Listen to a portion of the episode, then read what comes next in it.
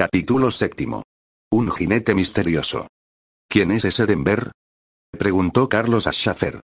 ¿Denver? Pues, se trata de un pistolero. Denver Joe. Se alquila al mejor postor y ha tomado parte en varias guerras ganaderas. No es el único que trabaja para los Turley. Me hubiera gustado cazarlo cuando nos llevamos a Sol Turley, pero no estaba con los demás. Ya dará señales de vida. Quizás sean las últimas.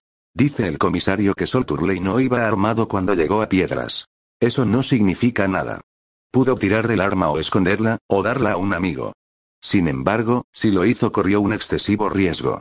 Cualquier cosa podía ocurrir en Piedras al conocerse la noticia de que al viejo le habían metido unas balas en el cuerpo. Ir desarmado era tanto como suicidarse. Por cierto, que usted dispara maravillosamente. No he visto a nadie que le supere. Mi padre me enseñó. Me decía que no es bueno llevar armas encima, pero que si se llevan conviene saber usarlas. ¿Se atrevería a usarlas contra los Turley? ¿O se siente atraído hacia ellos? Quiero decir que, habiendo hecho el viaje con la señorita Linda, no pudo influir ella en que los Turley le parecieran mejores de lo que son. Mi parcialidad se limitó a ella. Es divina. Schaffer sonrió. Ah. Amigo, hace 20 años se la hubiera disputado a brazo partido. Si la conquista se llevará una gran cocinera. Hace 20 años usted no habría dado tanta importancia a si una mujer sabe guisar bien o no. Para mí, con tal de que sepa preparar pan con mantequilla me conformo. No exijo mayores habilidades.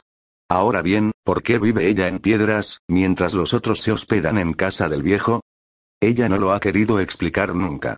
Es raro que siendo una Turley, y la única mujer que lleva el apellido, prefiera vivir como vive.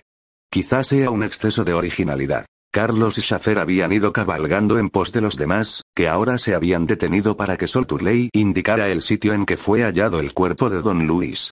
Él y Denver lo encontraron tendido en el suelo y en apariencia muerto. De allí partía una pista hacia las montañas. Se trataba de un jinete solo que denunciaba prisa por alejarse del lugar. Solo puede ser Kirkland, dijo Lozano. El comisario conocía el terreno palmo a palmo y centímetro a centímetro. La dirección que señalaba la pista era muy mala.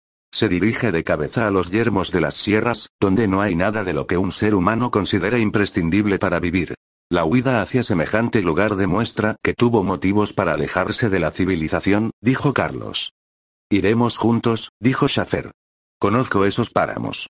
Usted se perdería en ellos y moriría de hambre. Lozano zanjó la cuestión. Iré yo con quien me quiera acompañar hasta ver si doy con ese Kirkland del demonio. Yo le acompaño, comisario, dijo Sol Turley. Lozano movió negativamente la cabeza. Lo lamento. Tienes que permanecer unos días en la prisión. ¿Por qué? Protestó Sol. Su hermana se hizo eco de su protesta. ¿No se ha demostrado que es inocente? No se ha demostrado nada, replicó el comisario. Lee, Sol. Le mostró un papel y, después de leerlo, Turley preguntó al comisario. ¿Es legítimo? Lozano asistió. Sí. Entonces, no digo nada más. Un jinete cruzaba el páramo azotado por el frío viento de las cumbres. La oscuridad era completa y solo un hábil conocedor del terreno hubiera podido viajar deprisa por aquellas soledades. Tenía que hacerlo, anticipándose a los que habían subido desde el cañón Jericó siguiendo las huellas de Kirkland. Lozano era un hombre experto en aquellos menesteres y el jinete estaba seguro de que ya no necesitaba más huellas ni rastros para llegar al sitio donde estaba oculto Kirkland. También él presentía el escondite del fugitivo, o lo que fuera. De no ser porque de día era muy arriesgado presentarse bajo su aspecto más popular, el coyote hubiera emprendido horas antes aquella expedición. Pero en cuanto los de un bando adivinaran o presintieran que él era enemigo suyo, tendría sobre su pista a una furiosa manada de lobos humanos, más hambrientos y sanguinarios que los lobos legítimos. Un cálido aroma de leña de pino quemada dio en el rostro del coyote, anunciándole la proximidad de una casa, o de una cabaña. No se veía ninguna luz ni reflejo del fuego que, sin embargo, debía de estar ardiendo en un hogar o chimenea. Pero el enmascarado sabía a dónde dirigirse y cuándo desmontar y cómo avanzar casi pegado al suelo, para que su silueta no se dibujara contra el cielo, impidiendo a cualquier emboscado dispararle a traición. Así llegó hasta la cabaña de un cazador de lobos, que la ocupaba durante el invierno, cuando las pieles son más finas.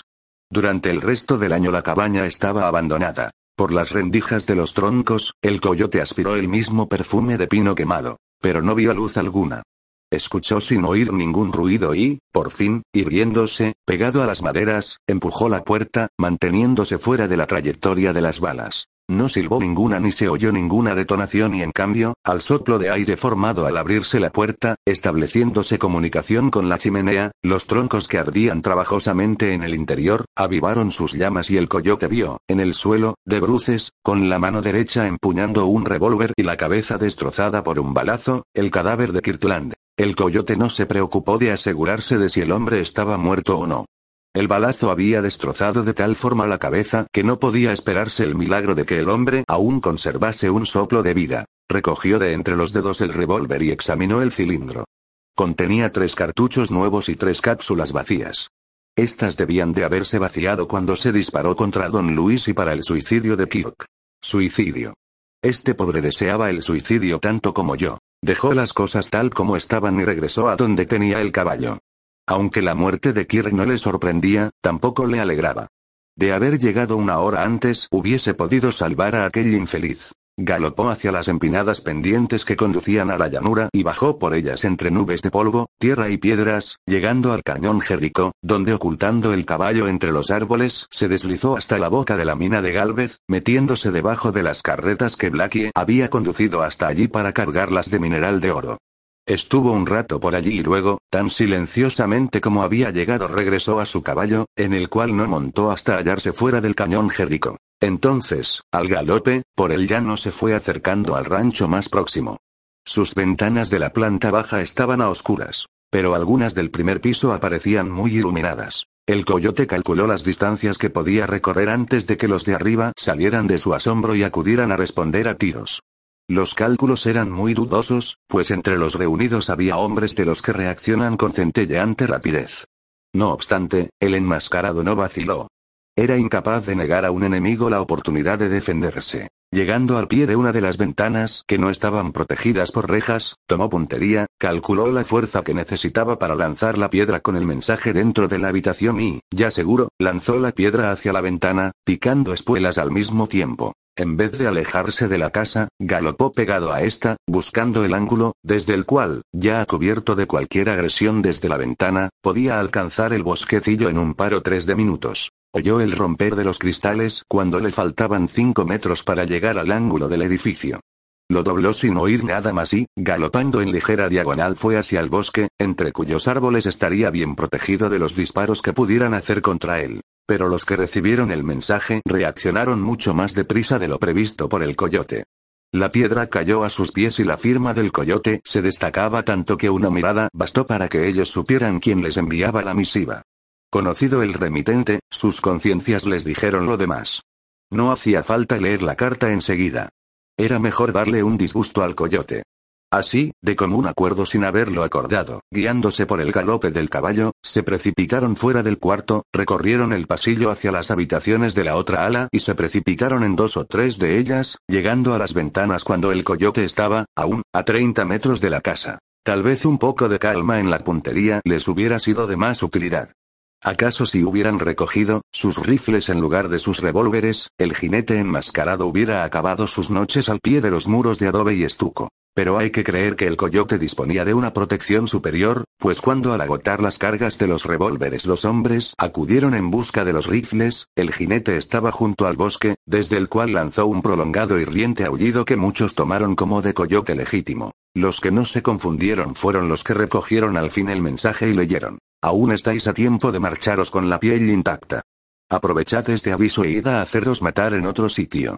Si como supongo no hacéis caso del aviso, no os concederé ninguna oportunidad más. El desenlace se verá hoy a la una y media del mediodía. Enemigo prevenido vale por dos. Pero ¿por cuántos vale el coyote? Si tienes miedo. Ya no podemos retirarnos.